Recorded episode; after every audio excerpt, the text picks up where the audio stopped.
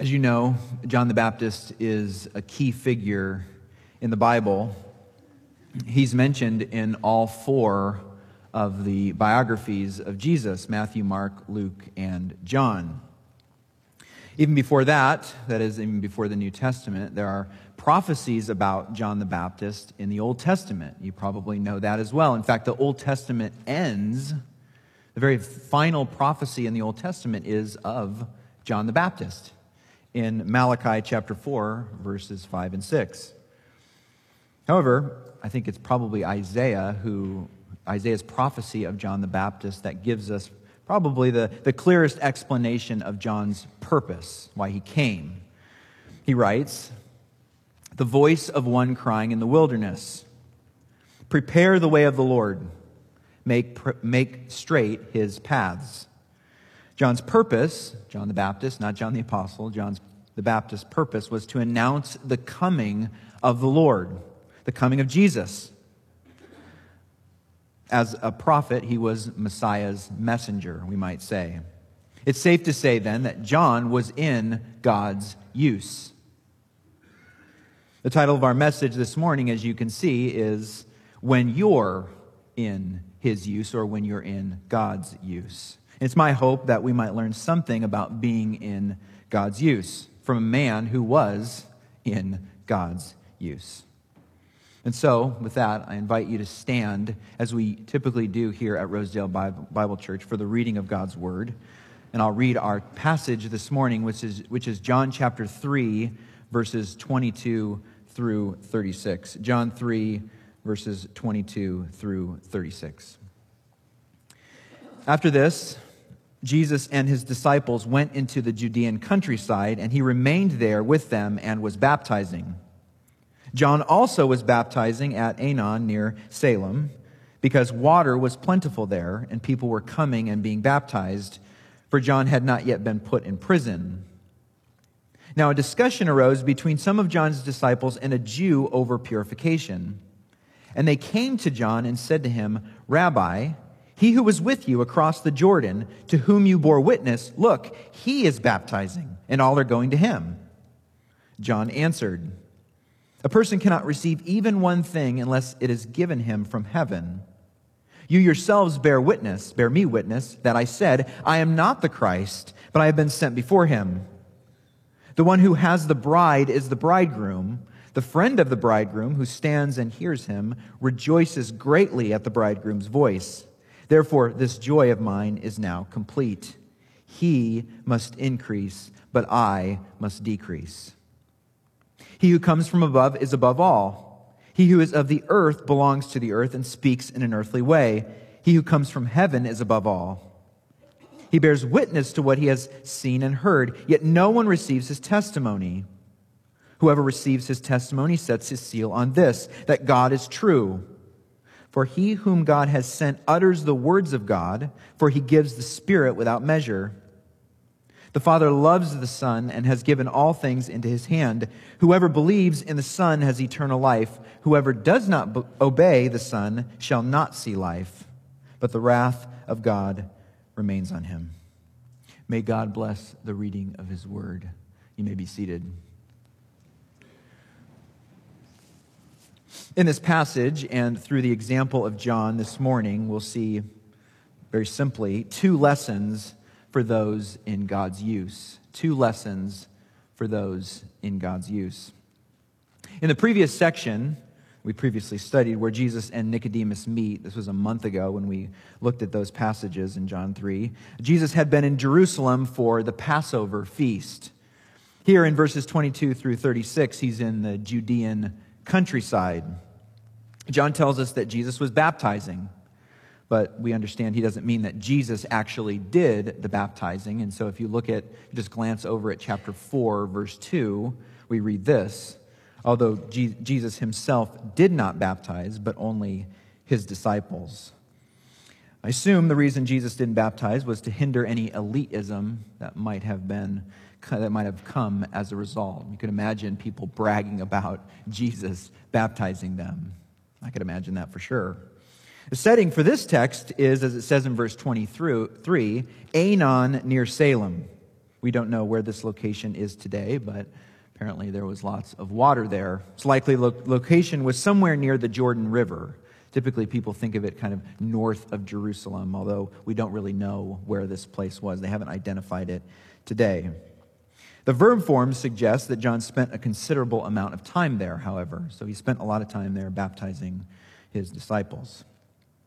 Verse 25, we discover a conflict. Conflict arises between John's disciples and a Jew. It's from this conflict that the lessons of the text will emerge. As to the nature of the conflict, we're not given a lot of details in the text. You might know something about purification rituals. You probably heard them if you studied your Bible or read your Bible a little bit. Uh, these were very important to the Jewish people. The, these rituals involved different kinds of washings. There were some Jewish groups who bathed in cold water for purification. It's possible this debate relates to how Jesus might have understood this kind of cleansing versus the baptism of John and the baptism of Jesus, kind of conflating the two and, and trying to cause some kind of discord here about what the baptism of John and Jesus is as it relates to Jewish purification rites. Although this discussion uh, is probably some kind of trick. For John to tell us that he was a Jew suggests that he's an opponent, uh, an opponent of Jesus. Throughout this book, John typically identifies the opponents of Jesus as the Jews. When we read that, we know that this is a person or people going against Jesus. This suggests that the man is probably not seeking truth, but he's seeking to cause discord. So, verse 26, uh, as verse 26 su- suggests, he did just that. And so we have this response in verse 26. And they came to John and said to him, Rabbi, he who was with you across the Jordan, to whom you bore witness, look, he is baptizing and all are going to him. The tone from John's disciples suggests they're not impressed with the rising popularity of Jesus. They don't approve of this. Notice first, they don't even name Jesus, they don't say his name. They simply say, He who was with you, and to whom you bore witness. Second, there's an exaggeration here. All are going out to him, as I like to say. It's a crazy notion. Right? All are certainly not going out to him, but the exaggeration uh, suggests a kind of resentment on their part. Finally, the tone of their complaint suggests that it was John who was doing something for Jesus. That he had somehow promoted his ministry in a, in a, a, a self uh, ag- aggrandizement kind of way, a, a self, uh, what am I trying to say? Promoting himself. that's what, that's what they suggest. It's this man, the one you hyped. He's now baptizing, and all are going to him. So the disciples are insinuating, What are you going to do about it? Well, in verses 27 through 30, we're given the answer. And I might say it's a beautiful one. We'll see from John's response there's no conflict in his mind between his ministry and the ministry of Jesus. And so here we find the first lesson for those in God's use. And it's simply this You're his humble servant. You're his humble servant. John begins in verse 27. He begins with a, a general truth. John answered, A person cannot receive even one thing unless it is given him from heaven. This general truth is really, I might say, a grand kind of truth. It's a maxim that sees God behind all our movements. An aphorism that affirms God's sovereignty stands behind human, all human assertion. No doubt, this applies to what is physical, but here John is speaking of his calling or his ministry. John took no pride in his ministry. He rightly understood from where he came. I assume he knew the events surrounding his birth, the angel's visit to his father, the miraculous conception of his mother. You remember she was barren. All gifts come from heaven, and John's call is no different. Therefore, for John to wish he might serve in a more prominent way would be an act of great pride. Furthermore, if he were to follow his disciples' complaint, their thinking, he would be envious of the Messiah himself. which would have annulled the very ministry that, that he came to do. Don Carson suggests that deep discontent over God's wise, sovereign disposition of people and things betrays not only unbelief and faithfulness, but is the worst form of the perennial human sin. The arrogance that wants to be God and stand where God stands. You might say the sin of pride. This quote and these words from John reveal to us how practical the doctrine of the sovereignty of God is. The study of God's sovereignty is for more than stimulation. To see God as the principal power in the sky is, I would argue, immensely practical. Are you angry with your circumstances in life? Well, the sovereignty of God is the only answer. Understanding the sovereignty of God will help you learn to accept your difficulties because they are ordained by a loving God. Are you a controlling person? Well, understanding that God is in control of every situation will help you to give over the control of your life and others, well, to God. Because God is in control of all things. And like I said, God is a loving God. Are you fearful of the future? Well, God is in control of every circumstance. Are you suffering? I know this is hard, but verse 27 again, a person cannot receive even one thing unless it is given to him from heaven. When we dig into the sovereignty of God, we unearth something profound. Our trials are given to us by a loving Father for our good. From salvation to suffering, God is our Savior and our support. He is the centerpiece from which all things emerge. To learn this lesson is the access point to the greatest service and worship of our God. This, I believe, John is teaching us.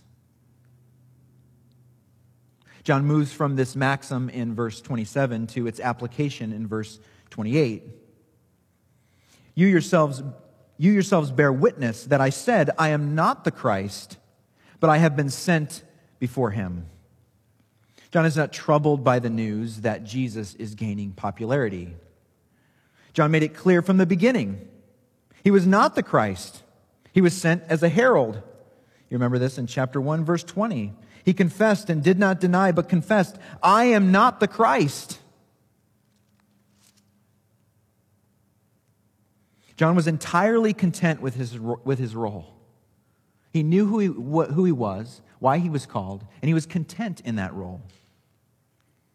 And so he explains that role, verse 29. He explains it in a, in a kind of parable, we might say. He says, The one who has the bride is the bridegroom. The friend of the bridegroom who stands and hears him rejoices greatly at the bridegroom's voice. Therefore, this joy of mine is now complete. Kind of parable, a picture. As the friend of the bridegroom, John depicts himself as, as a kind of a best man at a wedding. As the best man at the wedding, John's task was to organize the details and to preside over the wedding. His greatest joy then is found in watching that ceremony proceed without a problem and to participate in the union of the bride and the groom. That, that's what he came for. Isaiah 62, verse 4 and 5 says this You, Israel, shall no more be called forsaken, and your land shall no more be called desolate, but you shall be called, My delight is in her, and your land married. For the Lord delights in you, and your land shall be married. Listen to this. For as a young man marries a young woman, so shall your sons marry you. And as the bridegroom rejoices over the bride, so shall your God rejoice over you. I imagine John knew that the Old Testament depicts Israel as the bride of the Lord. John is trying to help his disciples see that Jesus is Israel's king and Messiah. He came to purchase his people. He came to marry his people. And as the bridegroom, the friend of the bridegroom, excuse me, John can only rejoice greatly that Messiah has come for his bride, the remnant of Israel. For John to say that his joy is complete is to say that he finds the ultimate satisfaction in knowing that his God given ministry has been successful. John can only rejoice that men might not run to Jesus. So finally, we have these familiar words in verse 30. John says, He must increase, but I must decrease. It's kind of a banner that hangs over John the Baptist's life. Like stars that dim as the sun begins to climb up over the horizon, John's ministry must fade away. He must grow, Christ, and I must become less. John is saying. John gives us the secret, I think, here of great humility. Christianity doesn't have a corner on humility. It doesn't really. I mean, you've probably met lots of humble people that are not Christians in your life. There's lots of humility out there in the world. You might have a family member or a coworker who you'd describe as humble. John teaches us, however, that humility is more than self abasement there's another component of it. True humility, great humility, has another component. He must grow. Christ must be everything. On one, le- on one level, humility is about a proper view of self. As John said, a person cannot receive even one thing unless it is given to him from heaven. Yet on another level, humility is about a proper view of him. Humility means we tear at the roots of pride and self, but it also means we cultivate the worth and glory of Christ. These two have to both be active for true humility to exist. Arthur Pink writes The more I try to be humble, the less shall I attain unto humility. It's really a selfish proposition. We begin to just think about ourselves. But he continues, if I am truly occupied with that one who, who was meek and lowly in, part, in heart, if I'm occupied with him, if I'm constantly beholding his glory in the mirror of God's word, then shall I be changed into the same image, that holy, that meek and lowly image. That's where true humility is found. Beholding his glory, looking at him, making much of him. As William, as William Carey famous missionary lay dying, he turned to a friend and said, When I am gone, don't talk about William Carey, talk about William Carey's Savior. Kent Hughes tells the story of F.B. Meyer. I don't know if there's any relation. Meyer was a preacher in London at the same time as Charles Spurgeon. As a young man, though dynamic and gifted, Meyer would stand on the steps of his church Sunday after Sunday and watch the carriages flow by to Spurgeon's church. We can imagine. Although difficult, Meyer stayed faithful to his ministry and faithful to his God. Another story comes from the end of Meyer's life when he was preaching in Northfield at the invitation of D.L. Moody. G. Campbell Morgan was preaching there at the same time. Apparently, this guy was just around really great preachers. I have a commentary by F.B. Meyer. He's a, he's a great commentator and he's a, he's a faithful guy. So uh, it's fascinating. But he, the Lord had him next to some giants of the faith. Well, Great crowds came to hear Morgan, but very small crowds came to hear Meyer. The latter was not in his prime, and Morgan was in the full bloom of his preaching power. Meyer came back to his cottage one day feeling very sad and began to pray. I can imagine he was very discouraged. God worked in his life, and later he was heard, he was heard telling people, Have you heard Campbell Morgan preach? Did you hear that message this morning? My God is upon that man. It's not just about a low view of self, but it's about a high view of Him. John teaches us what it means to be a humble servant of Christ. He shows us that it should look, what it should look like when we're in God's use. You and I are to have a proper view, but an, a proper view of self, but an equal and proper view of Christ.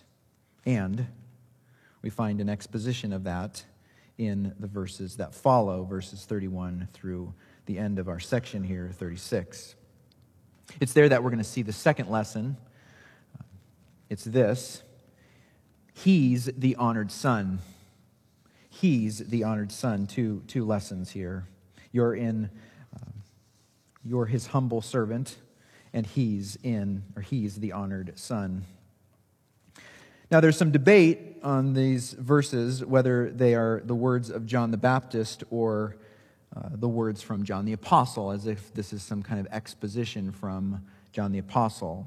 You'll see that there's a the quotation ends in the ESV. If you're looking down at the ESV Bible, the quotation ends at 30, and and you have a little footnote there. There's that little number one there. And then if you look at the bottom, it says some interpreters hold that the quotation continues through verse 36. And so you know, did John the uh, Baptist speak these words, or is John the Apostle writing these words as kind of a commentary? And so that's what commentators debate.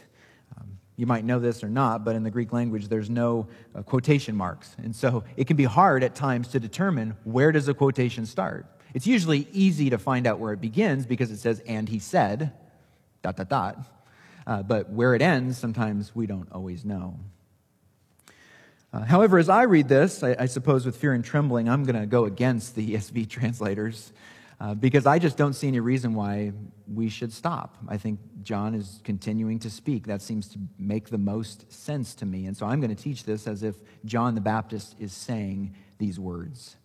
In fact, I was listening to my audio Bible and I was trying to pick up if there's any kind of translation just from hearing it. And even as you hear it read, it just seems like John is continuing to speak. And so that's how, that's my, my view on this.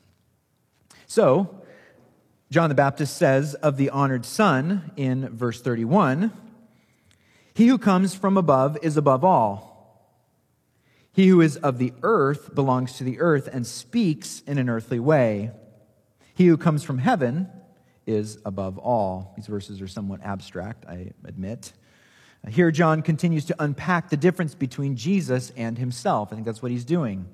But he does so by casting the, the widest net possible. That is, John says that Jesus is not only above him, but above all. John the Baptist, John's disciples, you and I, we are of the earth.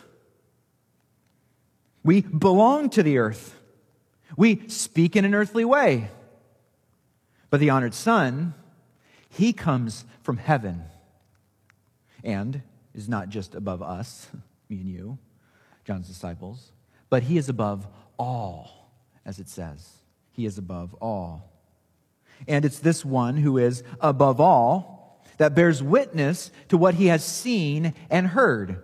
Verse 32 He bears witness to what he has seen and heard. I can only imagine what Christ has seen. I spent some time thinking about that. Wow. What has Christ seen and heard? Well, last week I actually read John 5, verses 19 and 20. So Jesus said to them, Truly, truly, I say to you, the Son can do nothing of his own accord, but only what he sees the Father doing. For whatever the Father does, that the Son does likewise. For the Father loves the Son and shows him all that he himself is doing. And greater works than these will he show him so that you may marvel. Maybe you remember in Luke chapter 10, Jesus sent those 72 disciples out. You remember when they returned, Jesus declared, I saw Satan fall like lightning from heaven. That would be amazing to see. In what we call the transfiguration, the disciples see Jesus in his glory. He's there, kind of the veil is turned back, and he's seen in all his glory, and he's, he's talking to Moses and Elijah. That would have been something to see. Yes, from our perspective, but you can imagine Jesus seeing all of that. It's fascinating. In Mark 13, the disciples asked Jesus about the future of Jerusalem and of the temple. Tell us about these things. What's going to happen, Jesus? In what's called the Olivet Discourse, uh, discourse there, Jesus unpacks and shows them all that will happen with Jerusalem a future prophecy about the destruction of the temple. He's able to see all of that. As God's honored son, Jesus can see all these things. And on a more personal level, Jesus sees the hearts of men.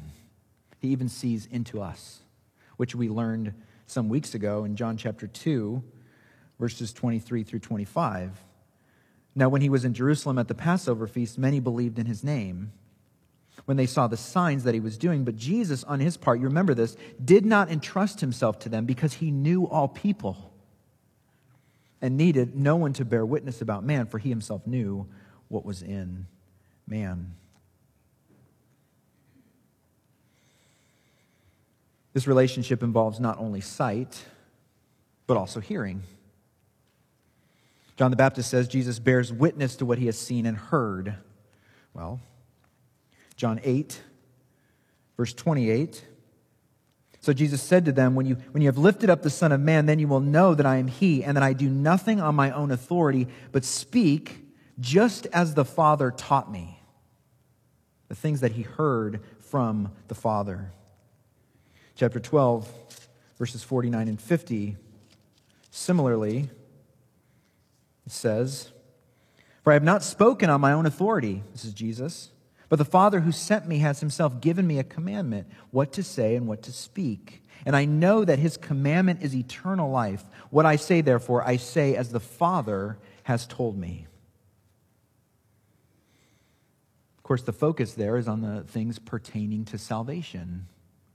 The Father has told the Son all of the things, all the components, all the features, all the attributes of, of the gospel and how we're saved.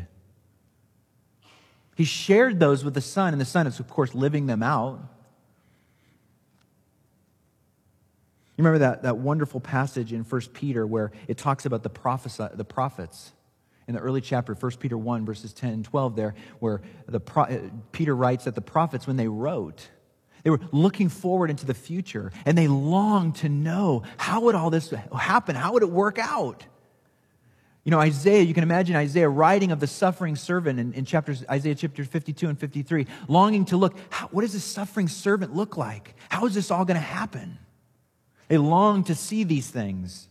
He even goes as far as to say things into which angels long to look. Even in those heavenly places, the angels around God's throne long to see what we see, what we, the revelation that we have in the gospel, the good news of Jesus Christ. I know it's crazy, but we have more than they had. They didn't know the full story. And we have His Word, we have God's finished revelation. We look back at the cross and we're able to look back and see all the rich dynamics of the gospel. They were in the dark, the prophets and the angels. I put to imagine in my mind before the dawn of time what Christ would have heard. What would he have heard the Father say to him? What things would the Father utter? I'm not suggesting that the Son learns anything. I'm not sure how this works out in the mind of God. However, you might have, he might have heard the Father speak these kind of things speaking to the Son, you'll justify the ungodly through your death. Those who you die for will themselves die to sin's rule over their life.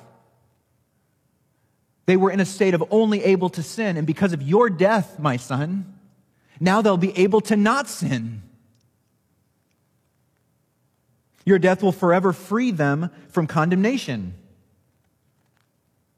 those who are yours or ours, will be given your mind, the mind of Christ. You'll be purchased, they'll be purchased, excuse me, with the price of your life, and they'll belong to us. They'll be made righteous. We'll bless them with every spiritual blessing. Even now, before the foundation of the world, they are chosen and holy and without blame. Before the words of creation were spoken from the Word, from the Logos, from Jesus, they were set aside. They were marked out. They were chosen to be holy and blameless before Him. In God's perfect will and perfect design. They'll have direct access to us through the Spirit. They'll be able to access us with boldness, freedom, and confidence. You'll be in them. They'll be complete in you. They'll be raised to new life because of you. They'll have a new body, raised from the dead. They'll be given a spirit of power, love, and self control. They'll be partakers of our divine nature. Wow. And finally, as if this list could even touch all the things that the Father might say to the Son, in my piddly little mind, they'll join us in heaven and lift your name on high forever and ever.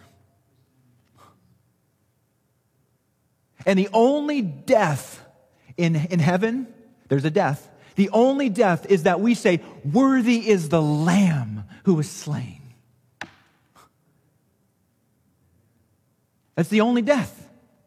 And it's there forever because it represents the purchase of God's people. And so we declare, Worthy are you. And of course, I know I'm speaking kind of in a weird way, as if the Father is speaking to the Son, but all of this is ours through faith. And you think men would be climbing over themselves to get it.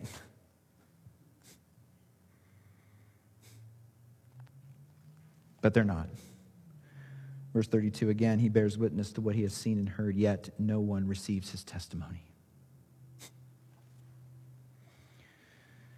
all that Christ has seen and heard, all of which he has declared to men from the mind of God, man's creator, man willfully rejects. We saw that in chapter 1, verse 10. He was in the world, and the world was made through him, yet the world did not know him. John the Baptist, however, this is the point of his argument to his disciples, he has received this testimony, which is relevant He's trying to convince his disciples that Jesus is the honored son. And he is just a humble servant. Therefore, I think John is speaking here of himself in verses 33 and 34 when he says, Whoever receives his testimony, that's John, the way I'm taking it, whoever receives his testimony sets his seal to this, that God is true. For he whom God has sent, that is John, utters the words of God. For he, that is God, gives the Spirit without measure. Again, trying to convince his disciples.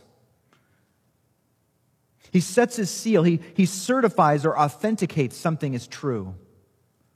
You probably know this practice of uh, the seal idea where you have a signet ring and this person presses the, the signet ring into hot wax and they, they approve it, approve of it, whatever that item might be.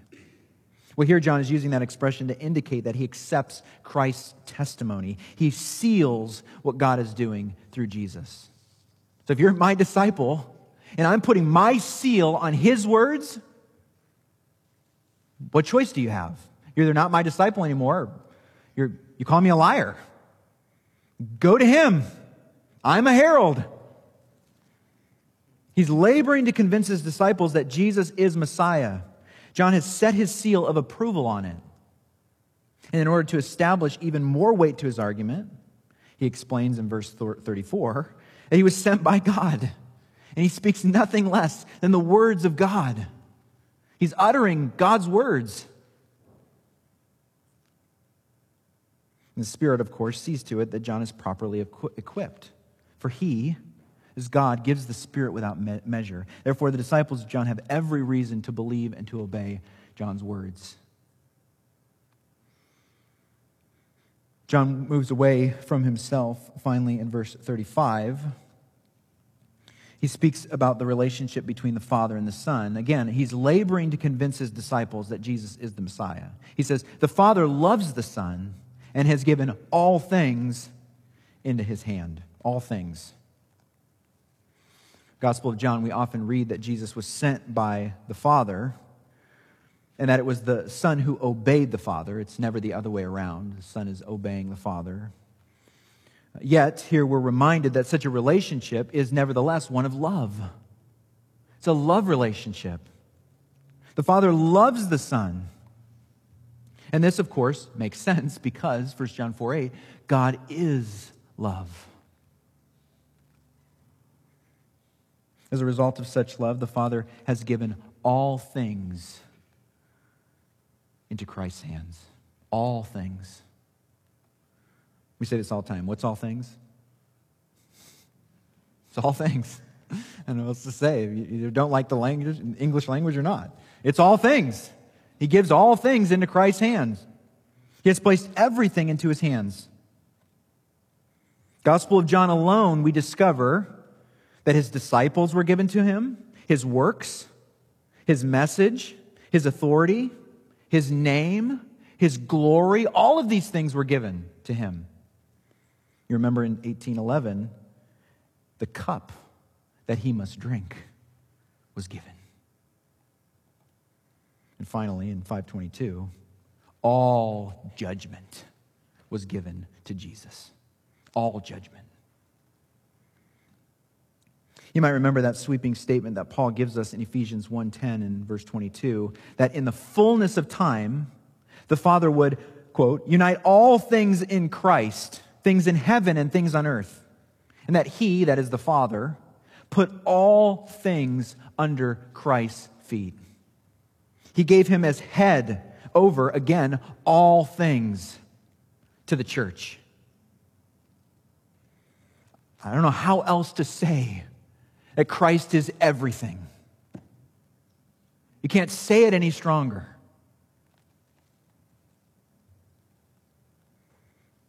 And to say that these things, that is, all things, are given into his hand, is to say that he's the one that dispenses of all things.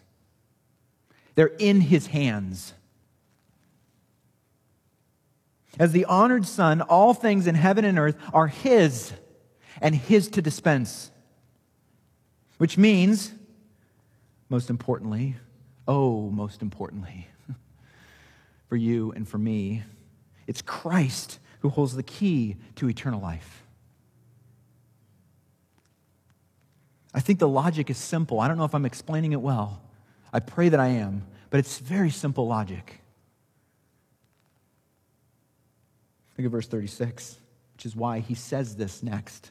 Whoever believes in the Son has eternal life. Whoever does not obey the Son shall not see life, but the wrath of God remains on him, abides on him. It's like a hat that can't take off, it just sits on his head. As, insofar as he doesn't believe, it abides on him, God's wrath. But it is so long as he believes, it doesn't abide, and he has eternal life.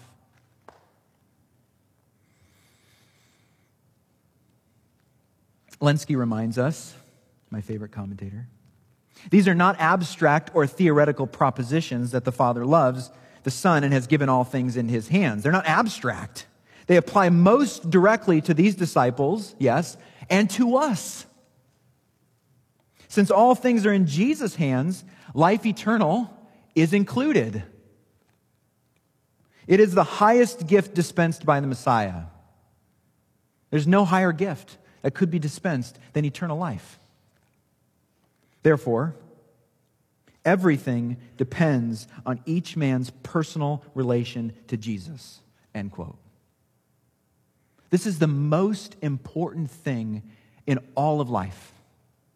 There's nothing higher and nothing more important than what you think about Jesus. And so we have two great alternatives. It's like the track that we give out two ways to live. He that believes in the Son, and he who disobeys the Son. To disobey the Son, as John says, is to not believe the Son. Likewise, flip it, to believe the Son is to obey the Son. As the Father's honored Son, obedience is the only normal and right response to Him. If you have ears, hear. And our refusal to obey is the most harrowing challenge to his character. We might say the disobedience of unbelief is the crime of crimes. And as the words of this text, as the words of John the Baptist fall on the disciples' ears, as it, as it falls on them, all of their hostility towards Christ should cease. They should drop everything and be running to Jesus. In a second, they should trust Christ with all their heart. In their current state, their current station, the wrath of God remains on them because, as far as we know, they haven't acknowledged him as the honored Son. To not obey the Son is to be in a state of infinite loss. I suspect you don't like the topic of God's wrath. I don't. But we have the word here in verse 36 the wrath of God remains on him. Certain realities we tend to avoid, we sweep them under the rug, as it said, and wrath is one of them. Now, if you picture God's wrath, or if your picture is, is of a God who is angry at man, um, cruel, bloodthirsty, if that's the kind of the picture you have of God's wrath, then I don't think that's right. I think that's a wrong picture of God's wrath. Quite simply, God's wrath is, maybe my definition, the necessary reaction of his righteousness and holiness against all sin and guilt.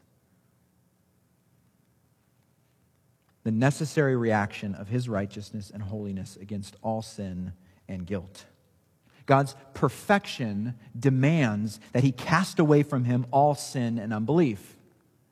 God's excellence demands that he receive only that which is pure and obedient. It's rooted in his character. Thus, the Bible teaches us from Genesis to Revelation that the stain of sin prevents man from gaining access to his Creator. Man is under a penalty. We read of the penalty in Genesis 2, very, chapters, uh, verse 16 and 17, the very, very beginning of the Bible. We find, it, we discover this penalty, and it says, and the Lord God commanded the man, saying, You may surely eat of every tree of the garden, but of the tree of the knowledge of good and evil you shall not eat. For in the day that you eat of it, you shall surely die. That reveals a problem and a penalty if Adam were to eat. Well, we know command was broken, that they did eat. And so, because of that, sin entered the world. We're just rehearsing what we know, right? Sin entered the world, and the penalty was administered. And so Paul writes in chapter 5, Romans chapter 5, verse 12 just as sin came into the world through one man, Adam, and death through sin, as a, as a penalty for that sin, death entered the world. So they would have never died, theoretically, they never sinned. But because of that sin, death enters. So Paul says in Romans 12, just as sin came into the world through one man, death through sin, so death spread to all men because all sinned. So everyone that's born from that point carries that stain of sin. And because we carry that stain of sin, we're perishing. And we all know that. We're getting older. Death is coming. And every moment, every day that time passes, it's a reminder of, that sin is here in the world because death is in the world.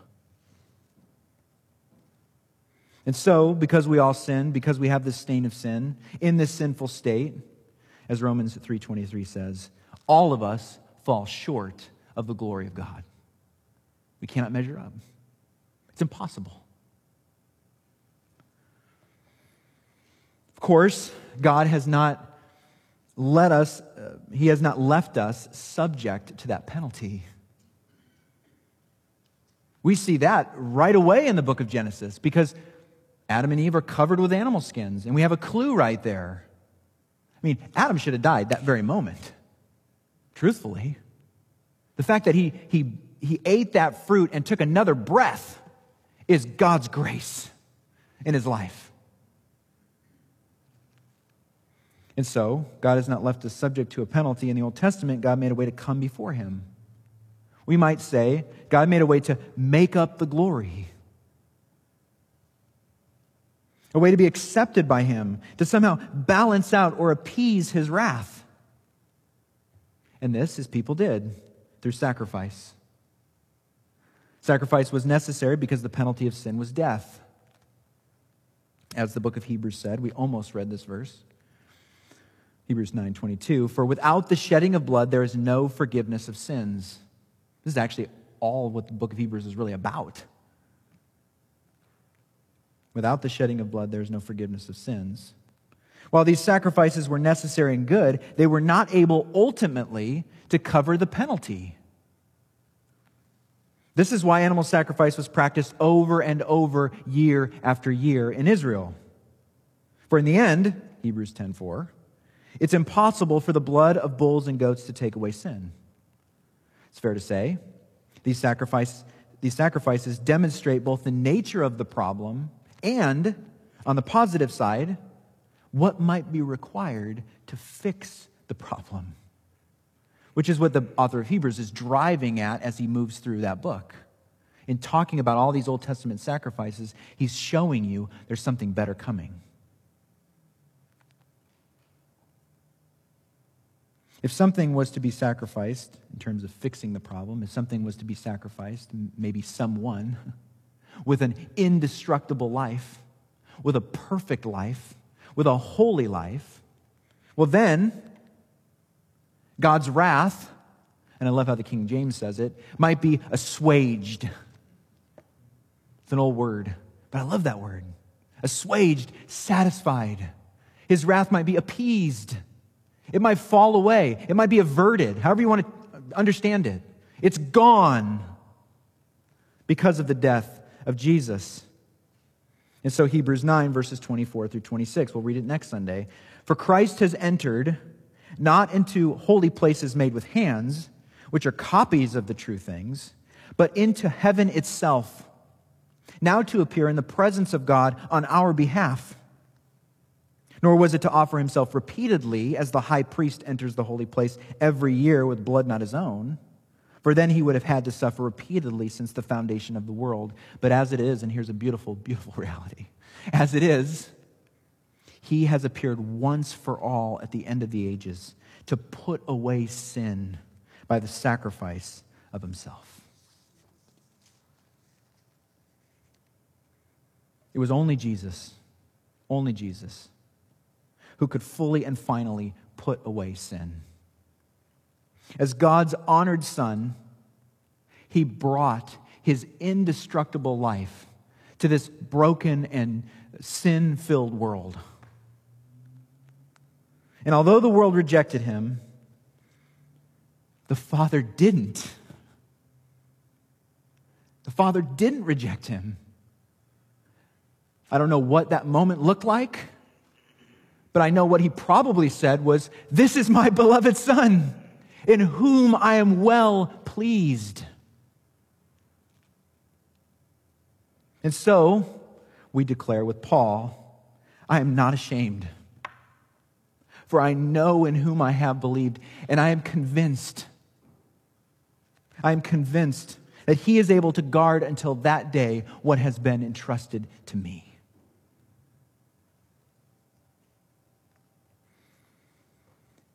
And so I'll close.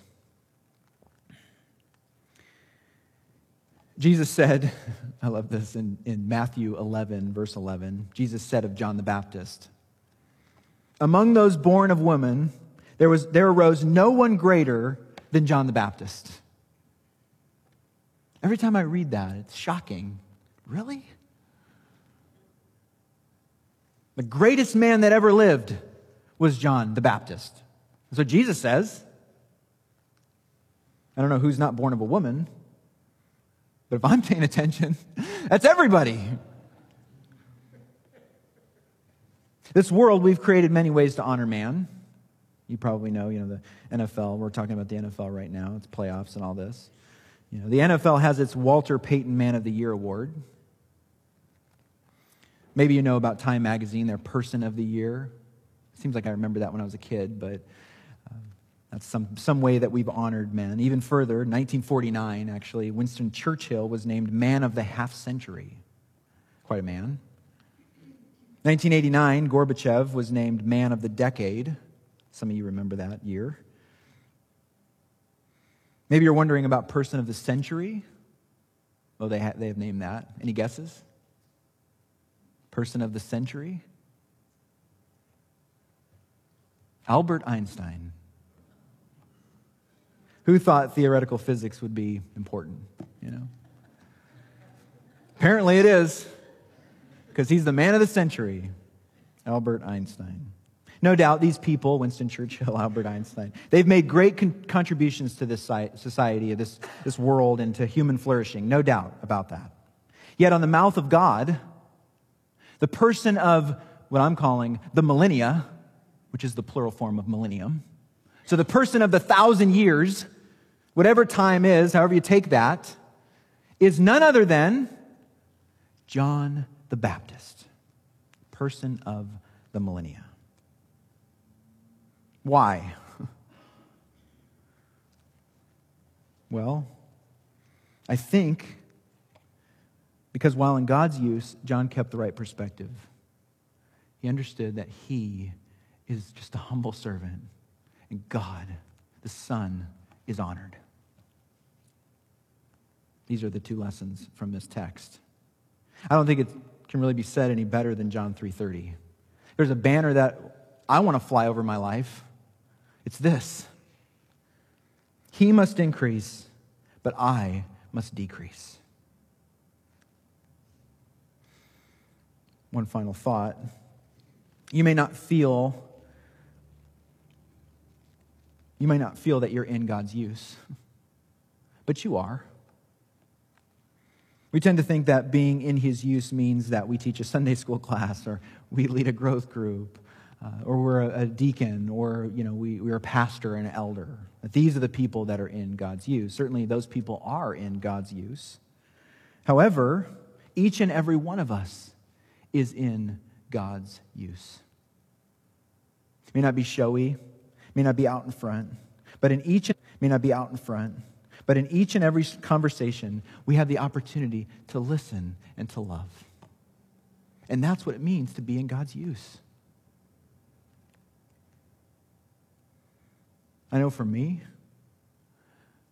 just gathering is being in his use. Just coming on a Sunday and being together as the body of Christ means you're in his use. So each and every one of us is being used by God right now in this moment. Seeing your face, seeing my face, building each other up in that way, it's huge. There might, there might not be words for it, but it encourages us, it helps us. And so you're in God's use just that way. In just that way. I, I think you get my point. Two lessons are not just for prophets and pastors, they're for each and every one of us, no matter your state, no matter your station. And so let each of us then truly hear these wonderful words in 330 He must increase, but I must decrease. Amen.